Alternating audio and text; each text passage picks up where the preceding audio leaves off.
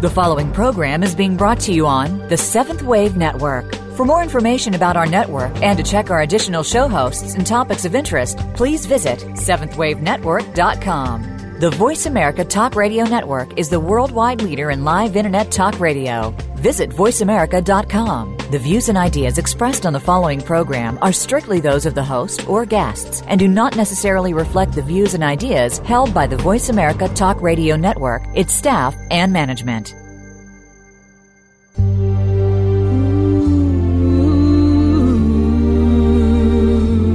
Welcome to Conscious Evolution Radio with your host, Ann Gelsheimer. We are entering higher levels of consciousness with both old and new spiritual technologies to help us be the people we've always dreamed of being. We can make the choice to evolve in consciousness and become the change the world needs today. Now, here is Ann Gelsheimer. Welcome to Conscious Evolution Radio. The focus of this show is primarily on paths and practices related to the development of higher consciousness, and today's show is no exception. Today we're going to look at the practice of telling the truth as a path to higher consciousness. In particular, the truth about the reality of contact with extraterrestrial beings. Now, if you personally have never seen mysterious lights in the sky or experienced other phenomena that suggested the presence of extraterrestrial beings, then it may not surprise you that on November 4th, 2011, the President's Office of Science and Technology Policy made the following official statement. The U.S. government has no evidence that an extraterrestrial presence has contacted or engaged any member of the human race. In addition, there's no credible information to suggest that any evidence is being hidden from the public eye. But if you have seen or experienced something that, that is not readily explained by natural phenomena or by conventional technology, you are in very good company. Other witnesses to UFOs have included Presidents Jimmy Carter and Ronald Reagan, astronauts Gordon Cooper and Buzz Aldrin, Senator Richard Russell, former Canadian Minister of Defense Paul Hellyer, U.S. Army Intelligence Officer Lieutenant Philip Corso, and many other famous persons such as John Lennon, Muhammad Ali, and Mick Jagger. The fact is, there are so many highly credentialed persons from government agencies, military, private corporations, and commercial airlines that are willing to testify that they have direct knowledge of an extraterrestrial presence engaging us on Earth. And yet, the official response from the President's office remains a denial of the presence of any evidence to indicate that we've been contacted by extraterrestrial beings. Now, my guest today, Stephen Bassett, is a political activist and a leading advocate for ending the 67 year government imposed truth embargo regarding an extraterrestrial presence engaging the human race. He is the executive director of the Paradigm Research Group, also known as PRG, which produced a citizen hearing on disclosure at the National Press Club in Washington, D.C. in the spring of 2013. Steve has also spoken to audiences around the world about the implications of formal disclosure of the extraterrestrial presence and has given over 1,200 radio and television interviews. PRG's advocacy work has been extensively covered by national and international media. PRG has just launched a congressional hearing initiative seeking the first hearings on Capitol Hill regarding the ET issue since 1968. And so I'm so pleased to welcome you, Steve, to Conscious Evolution Radio. It's nice to be with you, Anne. So please, uh, when I looked at all the things you've done, I, am it's quite amazing. You've been in the field advocating for nearly 20 years. I'm curious, what made you decide to dedicate yourself to, to advocating for the official government disclosure of extraterrestrial presence? It was the issue that most uh, appealed to me. It was um, the issue that I consider the most important in the world. I mean, there's obviously many, many issues out there, many uh, areas that need to be addressed uh, to improve the, the lot of the human race uh, or the biosphere. I mean, some people head down to the Antarctic and sign on with the Sea Shepherd and go saving whales. Others join the Peace Corps. Mm-hmm. Uh, I chose this issue. Uh, and the decision was made in the winter of late in 1995. Um, so it was just an intellectual choice. Um, look, I was a sci-fi buff as a kid. I studied physics in college, so it's science oriented and all that. I mean, there, there was a there was sort of a, a background that led me to that choice, but that's the choice I made, and um, uh, it helped that no one was really doing that. There was just virtually no what I would call formal political engagement of the issue at all. Um, so I sort of had to feel to myself. right. so that, okay. It was like it was like it was a hole in the line there for me to run through, and so I figured, well, yeah, why not run through that? so that's what I did. Now, I know a lot of the listeners um, may not be familiar with this field. Uh, some of them are coming in with an interest in higher consciousness, but this is great. This is education. Can you give us sort of a, a quick history of what you've been doing to try and bring this issue forward politically? Uh, I know it's huge. Um, boy, uh, the, the it, it, it's been a difficult uh, issue to advocate, um, without question. There are special problems facing this advocacy work that, that doesn't exist uh, in any others, at least not that I'm aware of. Uh, well, I suppose there are a couple, but nothing that we'd commonly known. Um, the, great, the great advocacy movements of the 20th century are relatively well known. Uh, the civil rights movement in the United States, the independence movement in India, which really stood stood in for the entire uh, effort to for countries to free themselves of the colonial uh, rule that had developed in the first half of the 20th century.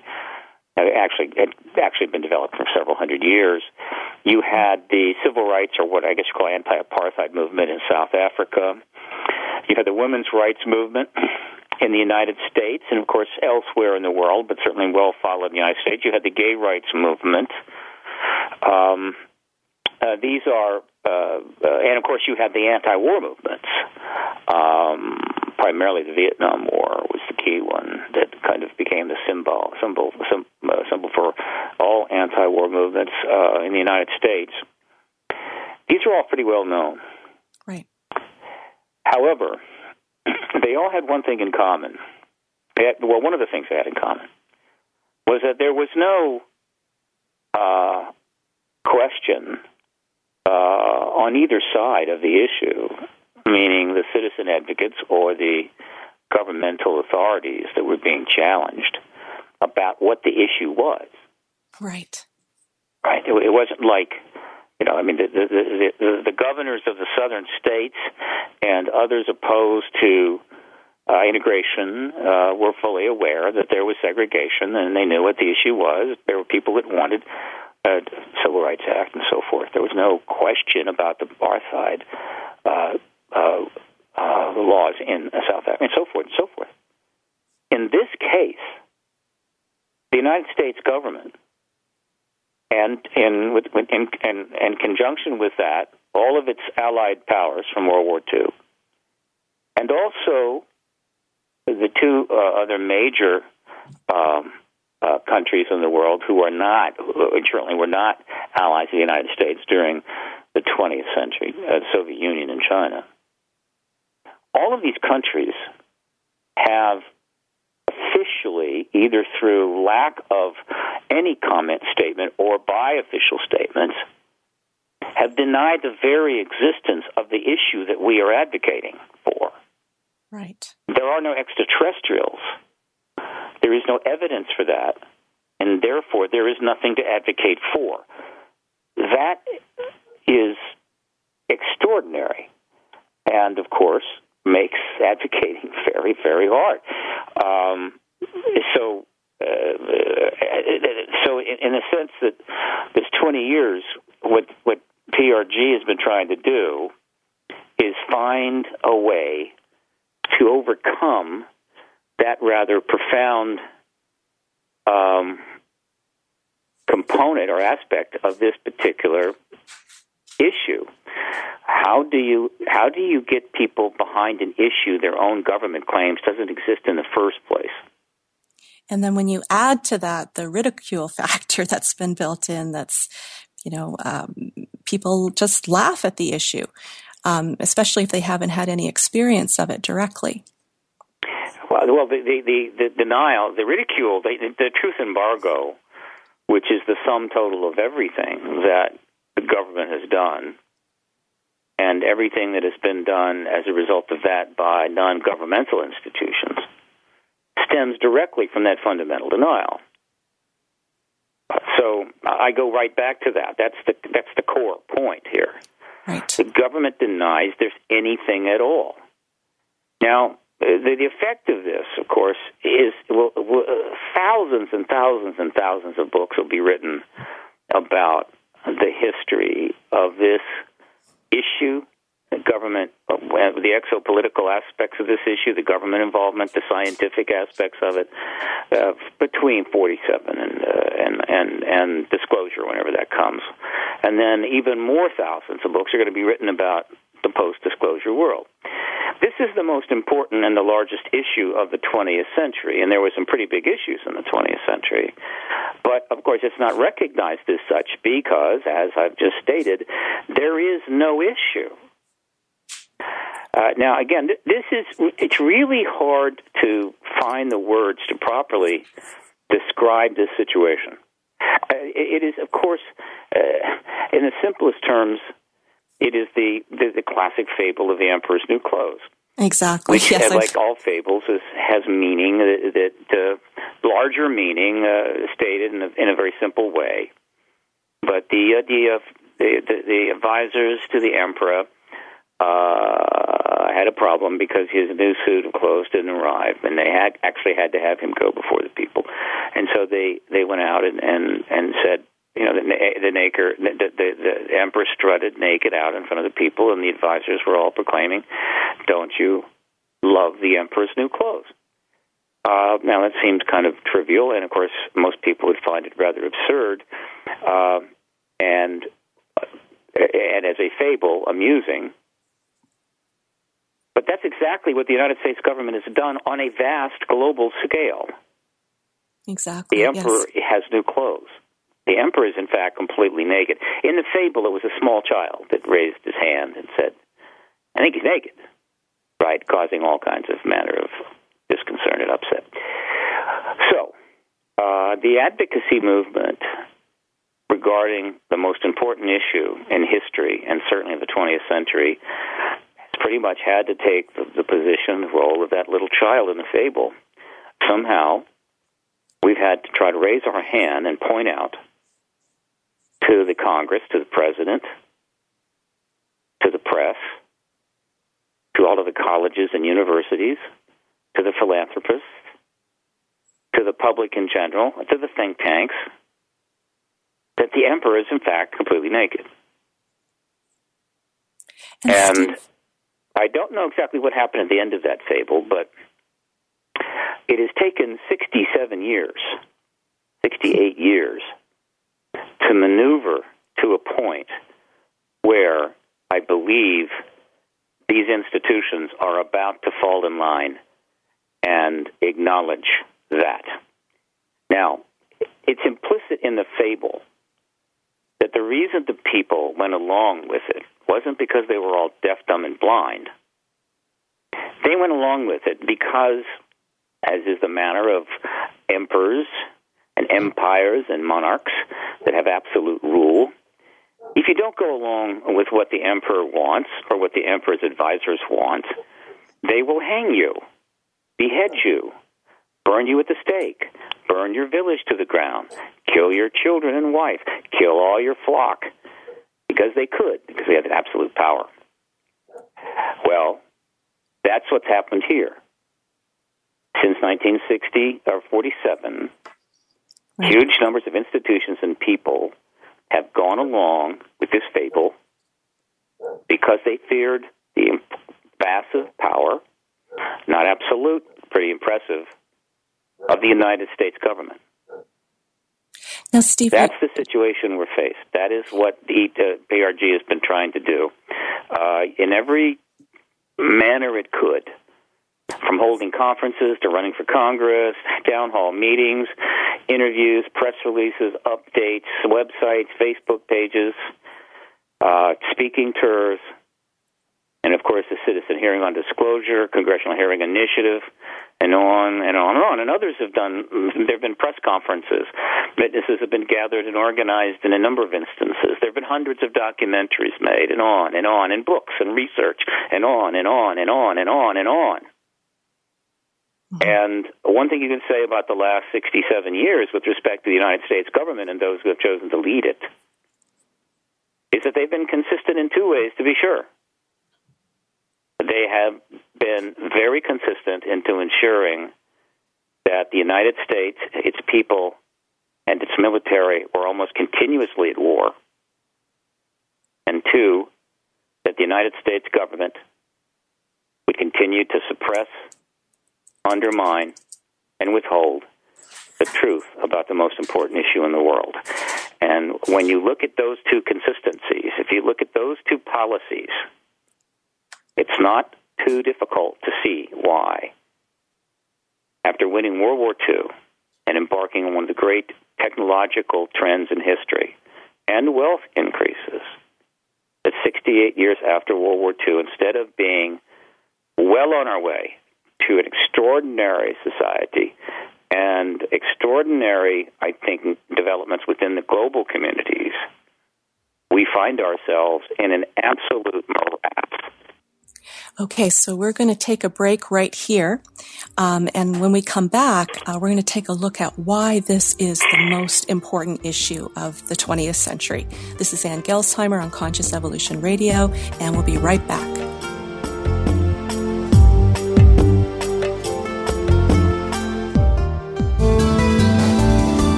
Invite meaning and inspiration to your life. This is the Voice America Seventh Wave Channel. For 27 years, KidStar has empowered thousands of kids across the country. And now we have the opportunity to empower children around the world. KidStar is announcing a new radio show called Voyage Earth. Voyage Earth will empower kids from across the world. KidStar has created a Kickstarter campaign just for this new undertaking.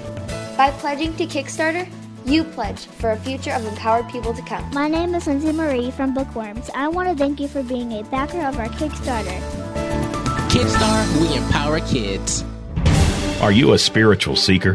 Have you always pondered the deeper questions in life? Have you looked at many spiritual paths and found some answers, but are looking for more? The Open Door, brought to you by the Summit Lighthouse, brings you each week practical spiritual teachings and tools that promote self mastery, higher consciousness, and the opportunity to connect with the ascended masters. Join Tom Schumacher and Terry Kennedy as we explore the universe of spirituality.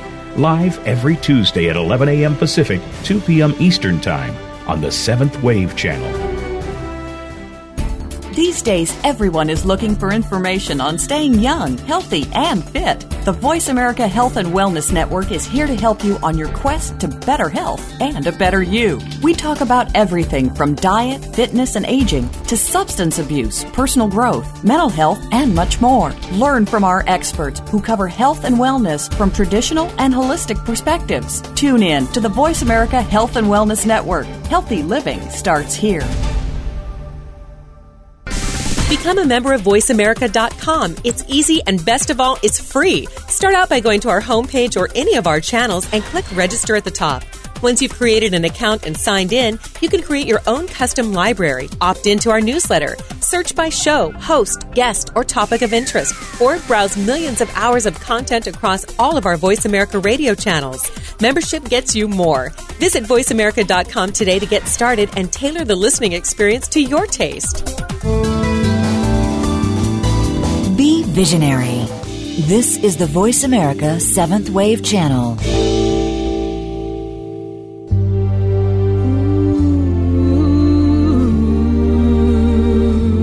You are tuned in to Conscious Evolution Radio, and we love to hear from you. Please send any questions or comments about the show via email to consciousevolutionradio at gmail.com. Again, that's consciousevolutionradio at gmail.com. Now, Back to this week's program. And this is Ann Gelsheimer. You're listening to Conscious Evolution Radio. And my guest today is Stephen Bassett. And we are talking about the truth embargo that's been going on since the Roswell crash in 1947. So, Steve, could you explain for us why this issue is the most important one in the 20th century, if not in all of history? No, it, in history, it's the most important issue in history. Um, well, it's a subjective, obviously, comment. Sure. I mean, uh, there are those that would argue. I'm sure I would be happy to argue with any anyone in a proper setting um, over that, though it's ultimately not important. In other words, what is it, what, what's important is the issue itself and what it means. Whether it's the most important in all of history is not so important. However, uh, for the sake of enlighten, you know, enlightening people, we'll we'll talk about it. Uh, uh, this, I suspect very strongly that, uh, in a few words, this is where we are right now, uh, and and uh, within the context of the entire history of life on the planet. In other words, we've gone several billion years. Um, in which life has emerged on this planet and evolved. Very possibly, and there has been, almost certainly, there has been visitations and interactions between our biosphere and other life forms, other interstellar traveling life forms. Obviously, right.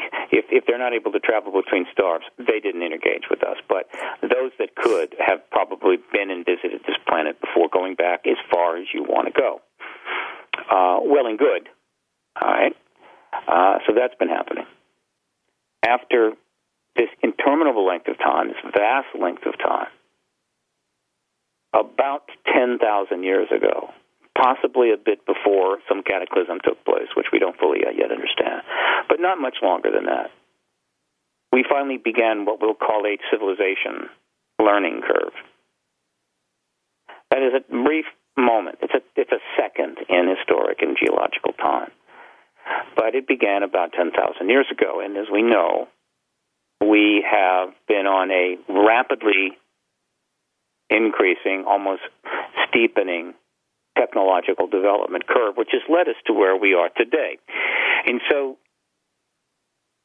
I, I believe in the last 10,000 years, the contact and, and, and inter- interaction between, again, our planet and ETs continued through that time. Uh, there's, there's certainly evidence what, of that. We have evidence for that. But obviously, as you go back 100, 500, 1,000, 5,000 years, it's, it's very difficult, obviously, to, to, to have any precise understanding of it. But I very much strongly suspect that's happened. Okay, so far, so good. That's all pretty cool, pretty notable. And a lot of things have happened in the last 10,000 years uh, for those who didn't sleep through history class like I did. and then we come to the center, uh, the middle of the 20th century. And after all of these billions of years of evolution, we arrived at a rather important point where a particular species on the planet, Homo sapiens sapiens, had become sufficiently smart, sufficiently dex, uh, dexterous with their with their fingers and toes to invent, create, and understand the science of the world to a point where they could split atoms and convert mass to energy. This is an absolutely profound milestone. The turning it took point. several billion years to get to that point. It's not a trivial um, state of change. And the reason it's not trivial is because the nature of uh, physics is that it only takes the equivalent of about the weight of a dime, if you know what a dime is like, little dime, that coin, about one third of that dime, the weight of one third of that dime, if you can convert it to energy completely, will blow up an entire city And of course, that's exactly what we did with Nagasaki and Hiroshima. Right. We then went on to create bombs that could blow up 100 cities at once, up into and including the largest bomb ever done, which is the 100 megaton bomb done by the Soviet Union. So at that point, we had crossed a threshold in which the, the human race, which had taken 7 billion years to arrive at that point, now had the power to destroy everything it surveyed. Pretty much. All of large scale human life, capable of polluting the atmospheres, the oceans, making the planet virtually radioactive. And at this point, only two years approximately, actually it was less than that, it was approximately uh, about uh, 16 months after those bombs were dropped on Hiroshima, the extraterrestrial engagement of this planet dramatically shifted.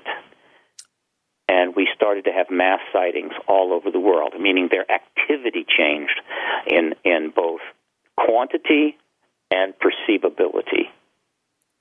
Something had happened. Right. And we spent 68 years trying to figure out what that something was.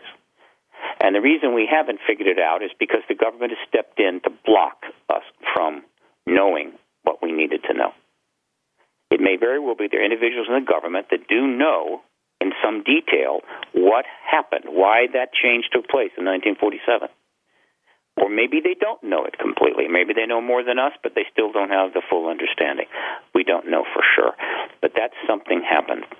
68 years later, those who have been studying this issue now for a while, to various degrees or another, have arrived at some conclusions about that. And these conclusions will prove right or wrong in due course. And I have a model that I work with from that is mm-hmm. basically a speculative model filled with X number of facts and then a certain number of extrapolations. That's what models are. Right. I'm comfortable with that model. And what that model has told me, or what that model is for me, is that the reason that change took place in 1947 was because once we crossed the threshold of converting mass to energy and being able to do so at will and in significant to a significant degree,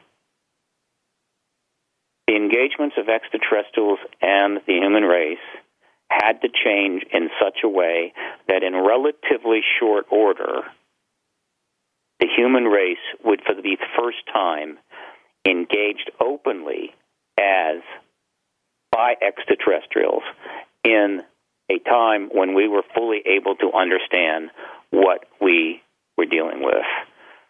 In other words, it's one thing for extraterrestrials to engage human beings 25,000 years ago.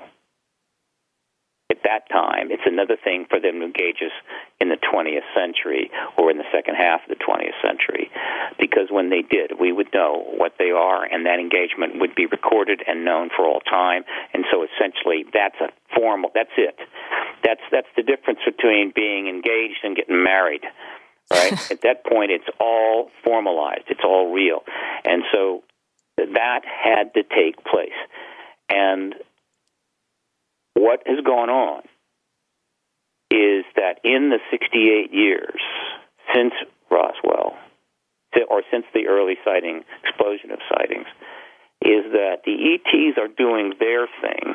They are doing work, they're taking care of certain business, they are it may, be they're continuing what they've done in the past, or they've expanded some of their actions and activities.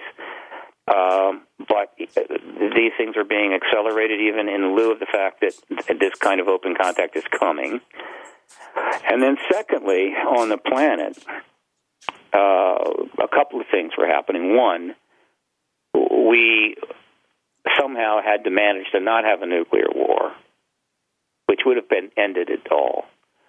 So we had that problem to deal with. We had the problem of dealing with the fact that the ET presence was known, it was being seen, right, and had the potential to quote become a very big deal, and the governments chose to, to suppress it. Right, so they're they're dealing with that. And then in general, the level of public awareness about extraterrestrials as extraterrestrials, not as mythological creatures or gods or whatever else ancients wanted to portray them as, but as extraterrestrials, exactly what they are star-faring entities with sentient sentience capable of moving between planets. Uh, that was underway. And after 68 years, the awareness of the idea of extraterrestrials is almost universal in the world. That's a pretty good public awareness program. Um, if you were a business and uh, the entire world knew the name of your business, you would be very, very wealthy.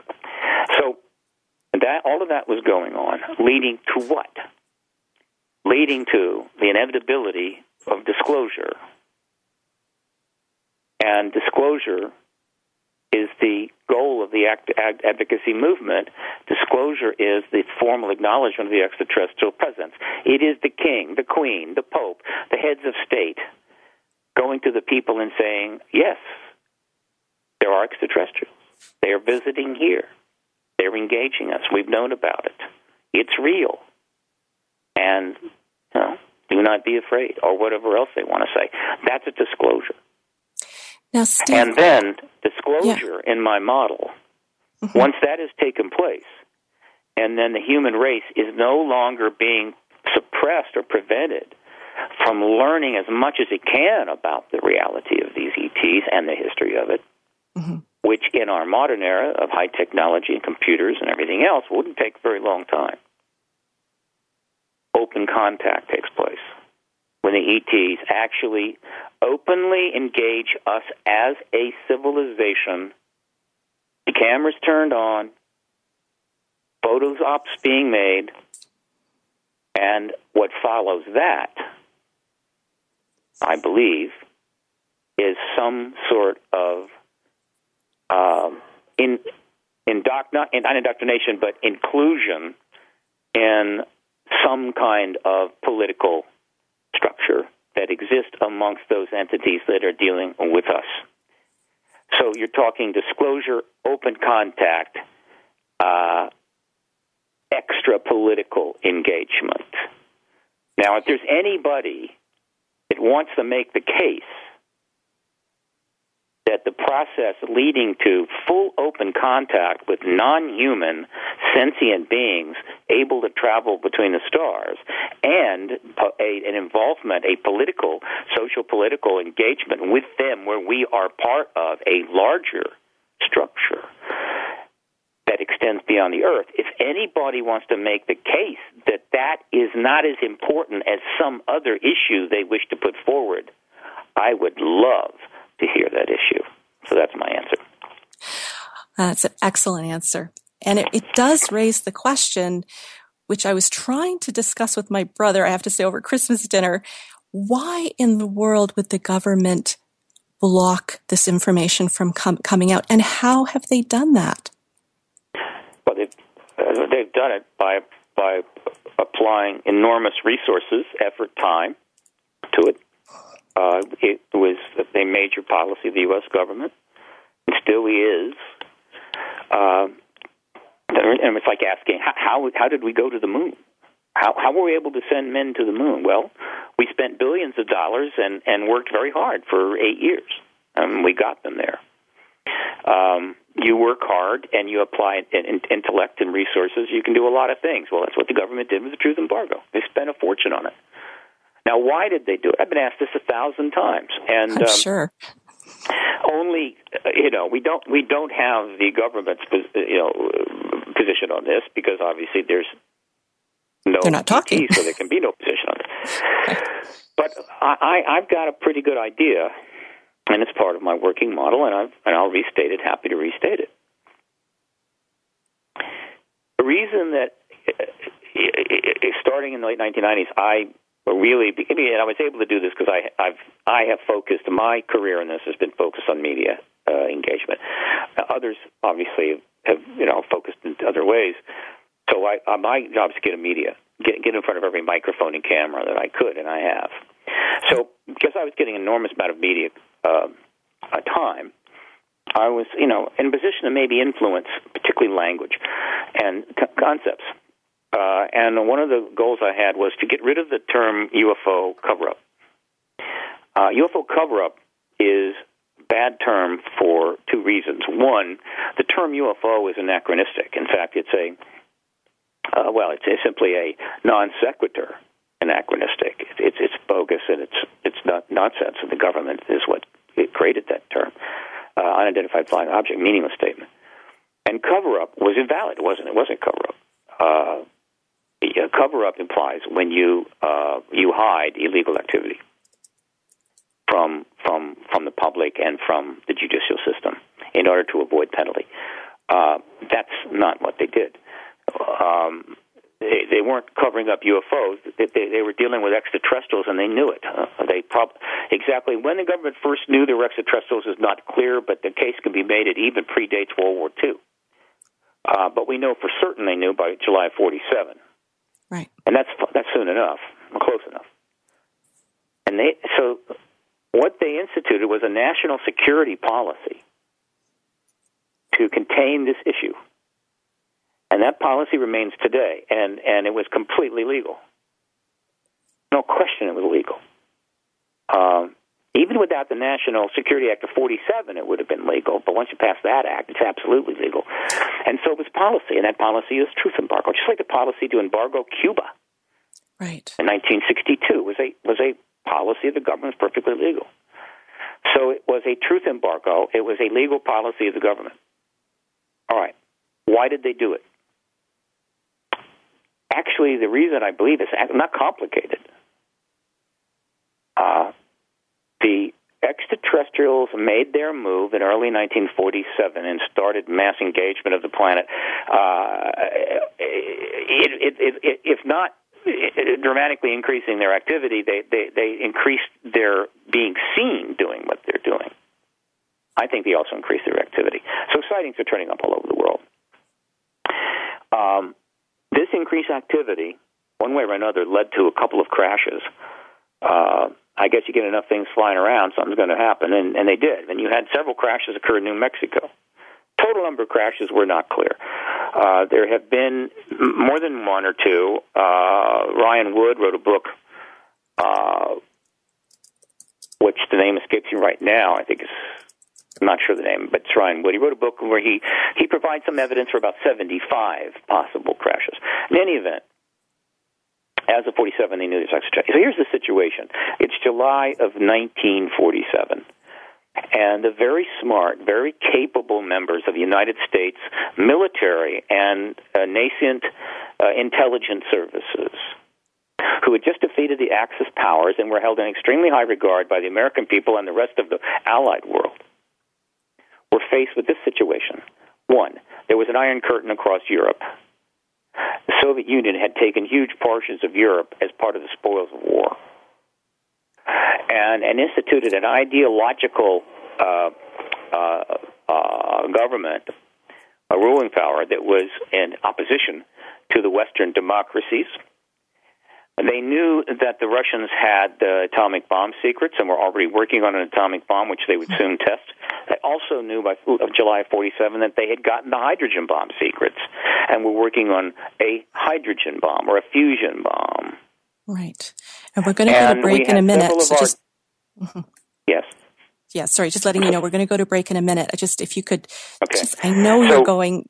Yeah. Uh, yeah, uh, and I'll, I'll use that minute. I'll just and and so our military was under the clear thinking that the next war was in the works. World War III was coming. It would be with the Soviet Union, and it would be nuclear, and that would be a catastrophe. And at the same time, they know that there's extraterrestrials here. They've got at least one, if not several, of their crash vehicles and all that that uh, can, you know, implications of that. They have dead bodies and they have a live extraterrestrial, at least one. They don't know what the ETs want. They don't know where that's going to go. And so, for national security reasons, they said this must be a massively, uh, this must be a high national classified matter until we know where the Soviet Union is going, we know what, what, what the risk of nuclear weapons are going to be, and we know what's going on with these ETs. And they instituted started formalizing in 52 what we call the truth embargo, a policy of full containment from the American people, a very difficult policy to maintain. It was enormously difficult challenge. And that policy was going to last until they felt it was safe enough to tell us. But what they didn't know is the Cold War was going to last 44 years. Cost right. 20 trillion dollars between the all the nations involved. And by the now time we're gonna, it was over we're, in sorry, late 1991, the truth embargo was institutionalized. Sorry, so we're, we'll just take a moment. We're going to have a, a quick commercial break, but when we come back, we're going to talk about the initiatives that you've got going to end this truth embargo. So this is Ann Gelsheimer on Conscious Evolution Radio, and we will be back shortly with my guest, Stephen Bassett.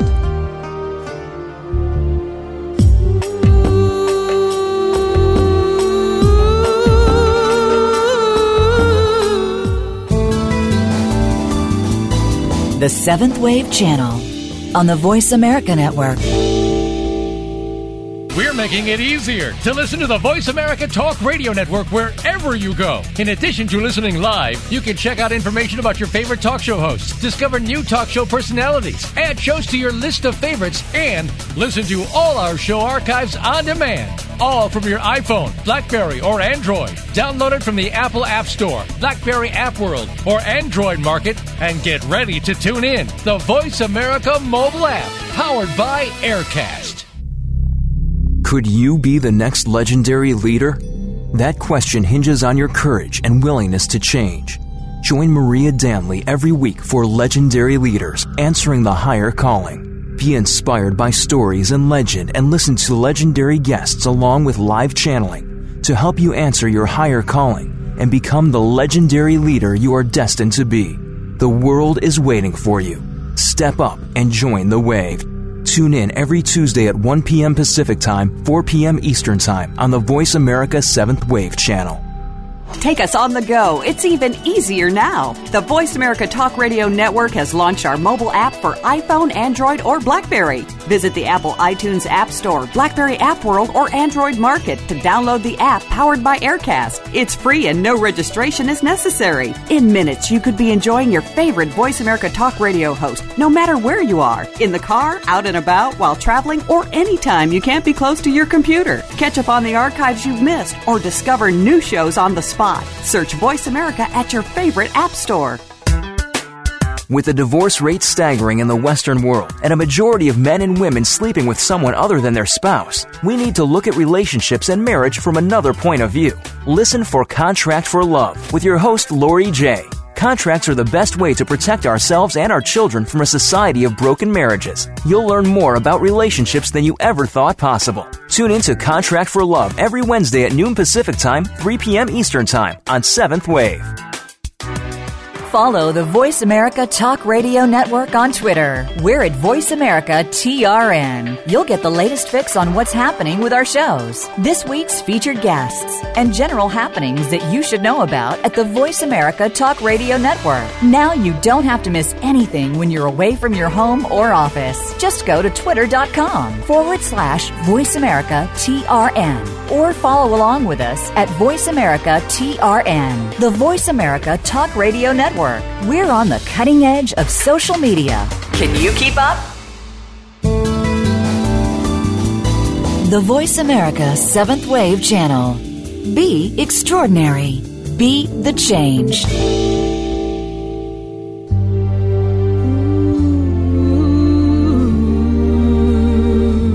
You are tuned in to Conscious Evolution Radio, and we love to hear from you. Please send any questions or comments about the show via email to Conscious Evolution Radio at gmail.com. Again, that's Conscious Evolution Radio at gmail.com. Now, back to this week's program. Hello, this is Ann Gelsheimer, and welcome back to Conscious Evolution Radio. And my guest today, Stephen Bassett, has been explaining the truth embargo. And what we really want to focus on in this final segment is what is happening? What initiatives do you have going to end this truth embargo? And what can we do?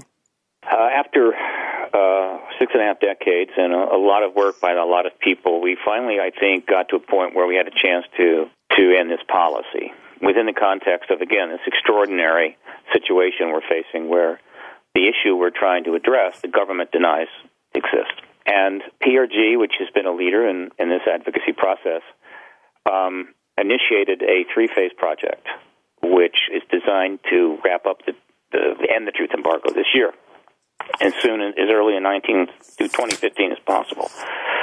Uh, the, the first phase was the uh, disclosure petition that was submitted to the White House in, in uh, September 22nd, 2011.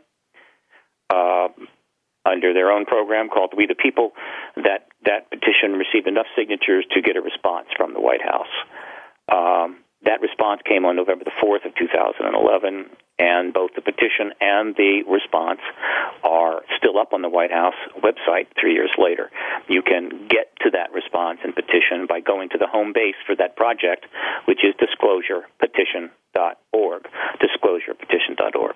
You can and you can find the first petition, initial disclosure petition, with the link to the White House website. That response was very profound, very important. The, the, the, White House chose to state that there was no evidence at all for any extraterrestrial life, anything outside the planet, and no evidence the government's hidden anything. These are all, of course, false, completely false. Right. But it was the first time in history that the White House had ever put its position in writing, hmm. which is very, very important if you're very advocating on this issue. Right. Now, the job of PRG after that was to essentially go to do whatever it could to demonstrate to the American media all of that evidence, or to, which has been out there, but to, to create a situation where the American media, political media, would would would unavoidably uh, be able to see that. Wait a minute, the the White House says there's no evidence, but here's all the evidence which means the White House policy is a lie, which means the White House is lying about the most important issue in the world today, which normally would trigger a very profound response from the political media, and often has in the past. So we did plenty of things over the next year, but ultimately we raised the money, enough money to hold the second phase event, which had been in the works and planned for almost 13 years. And that was the citizen hearing on disclosure. So in 2013, May, uh, April 29, May 3, uh, f- for a cost of around $750,000. PRG brought 42 witnesses from 10 countries, 17 top researchers, and 25 military agency political witnesses to Washington, and they testified for 30 hours over five days in 20 sessions in a mock congressional hearing called the Citizen Hearing on Disclosure, held in the ballroom of the National Press Club, two blocks from the White House. And this entire 30 hours was filmed. It was also webcast and it's still and on a lot YouTube. of people have seen it. Mm-hmm. Yes, and there was a good deal of coverage. Right. So what happened there? Well, we we we brought the highest concentration of witnesses ever brought assembled in one time to produce to, to give 30 hours of testimony and written submissions the highest concentration of evidence ever put together in a formal event. And they did it in front of six former members of Congress, five former House members, and one former senator. 80 hours of tenure between them in a mock congressional hearing. That was phase two. Phase three, the final phase, began on November the 5th of last year, the day after the election. On November the 5th of 2014, Paradigm Research Group shipped a 538 10 DVD disc sets to every one of the House and Senate offices. 538. That's 5,380 DVDs. Wow. Containing the entire record of the citizen hearing. All of this evidence presented in a mock congressional hearing format with these 42 witnesses, all of rank and station, for their consideration. Meaning, we just handed them a whole bunch of evidence that their president says doesn't even exist. Right. Now, in addition to that, we launched a social media campaign. That campaign was designed to make sure that nobody in the Hill was not aware that this this this disc was coming and this material was there to be looked at. That social media campaign was run and is being run from three websites. FaxOnWashington.org, that's F A X, FaxOnWashington.org, Disclosure.media, and the Facebook page, The Disclosure Lobby. That social media campaign has now generated probably somewhere in the range of 1 million Twitter messages, Facebook messages with hashtag disclosure, plus a number of other Twitter and Facebook messages without the hashtag, as well as emails to House and Senate offices. We have the fundamental message. These DVDs have come. Look at them. Talk to PRG's lobbyists about that material, and we want hearings for these witnesses. Over 1 million messages. Now, the next phase starts in two days. I said the next phase. This is the third phase. The next part of this third phase starts in two days. On the 7th of January, a peti- the, the seventh disclosure petition will go up on the be submitted to the White House.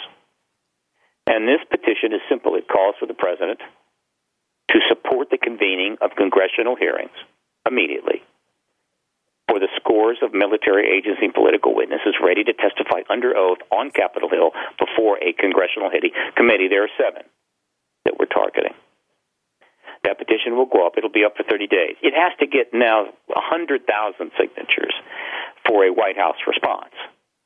Right. And I don't know if it will or not. We'll see. But what's important is it's going to be up, and of course, we're going to naturally the press release has already been sent out worldwide press release announcing this so that the press now can be focused on that. So that's going to be underway. And then simultaneous to that, starting in a couple of days, the mainstream media campaign gets underway in conjunction with the social media campaign. And we have a professional publicist whose job is to get me on every talk show possible mm-hmm. in the United States, since it's any relevance to this to, to, to, to, to the fate of the nation from MSNBC, CNN to The Daily Show, which I would love to get on, and I hope people will write and email The Daily Show and say, look, get Steve on. Interesting okay. guest. So that's going to start. And then I'm going to be approaching the offices. Really, I'm, I'm starting that now. Uh, we're going to shift the social media campaign to focus on just 180 members, roughly, of the seven committees that we're targeting. In other words, there are only seven committees that are appropriate to hold the hearings that we want. That's 180 members. We're going to focus the social media on them. And of course, these are the members I'm going to be approaching right. to try to convince enough of them within one committee to get their chair to call the hearings.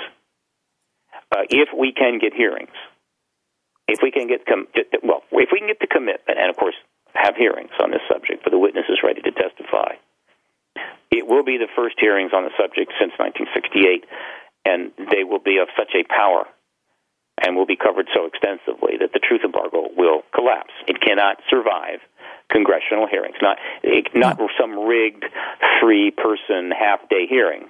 No, I'm talking days and days and days of hearings for scores of witnesses of rank and station. The truth embargo will collapse. And so, so we, we, could so we be on the verge of seeing the end of this embargo finally. Uh, this year. It's very interesting to note that another embargo, embargo is in the process of being ended that has a 52 year history, and that is the embargo of the nation of Cuba.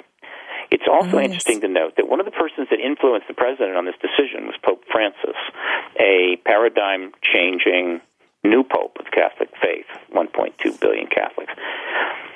It's particularly interesting because since 2000, various Catholic officials, including the Pope, have spoken to the fact that the Catholic Church is completely comfortable and ready to deal with extraterrestrials yes. in our world. Right. All right. And, now we just uh, sorry, fact, Steve. We just we have a minute. Actually, I just wanted to let you know. Yes. All right. So, so, so, so, so the fact that Pope Francis is involved in that makes me wonder if he might actually try to influence the president to end this other embargo that right. we have. And so we're at a critical point here. We need people to join the social media campaign, to go to uh, um, disclosure.media, to go to faxonwashington.org, to go to the Facebook page Disclosure Lobby, get all the, there's simple information where they can find the Twitter and email accounts for all the members of Congress, and they can Twitter and email as many as they want, as often as they want, with these basic messages, which we have examples of at these sites. And uh, soon we want them to then focus on the 180 members of these committees. They can also okay. send e- uh, emails I'm, to any member I'm of the sorry, Senate Steve, or to the I'm representative. Have so to that's how they up, can get involved right now. I just want to let people know that uh, the websites that you're talking about are going to be posted on your guest webpage, uh, so they don't have to worry about writing them down. They can go right there, and I'll do what I can in, in future shows to direct people as well. I want to thank you so much for being on the show. It's such a short show. You had so much to say, but I do hope you'd consider coming back sometime. Of course, absolutely. There'll be much happening, and uh, you'll, you'll we'll definitely want to have another show and talk about the the developments that are about to unfold. I would love that. So thank you and best of luck with all your initiatives. I so appreciate your courage. You're this is Ann welcome. Gelsheimer on Conscious Evolution Radio, and thank you for listening. Thank you again for tuning in to Conscious Evolution Radio. Please join Ann Gelsheimer for another great show next Friday at 5 p.m. Pacific Time and 8 p.m. Eastern Time on the Voice America 7th Wave channel. We hope to see you next week.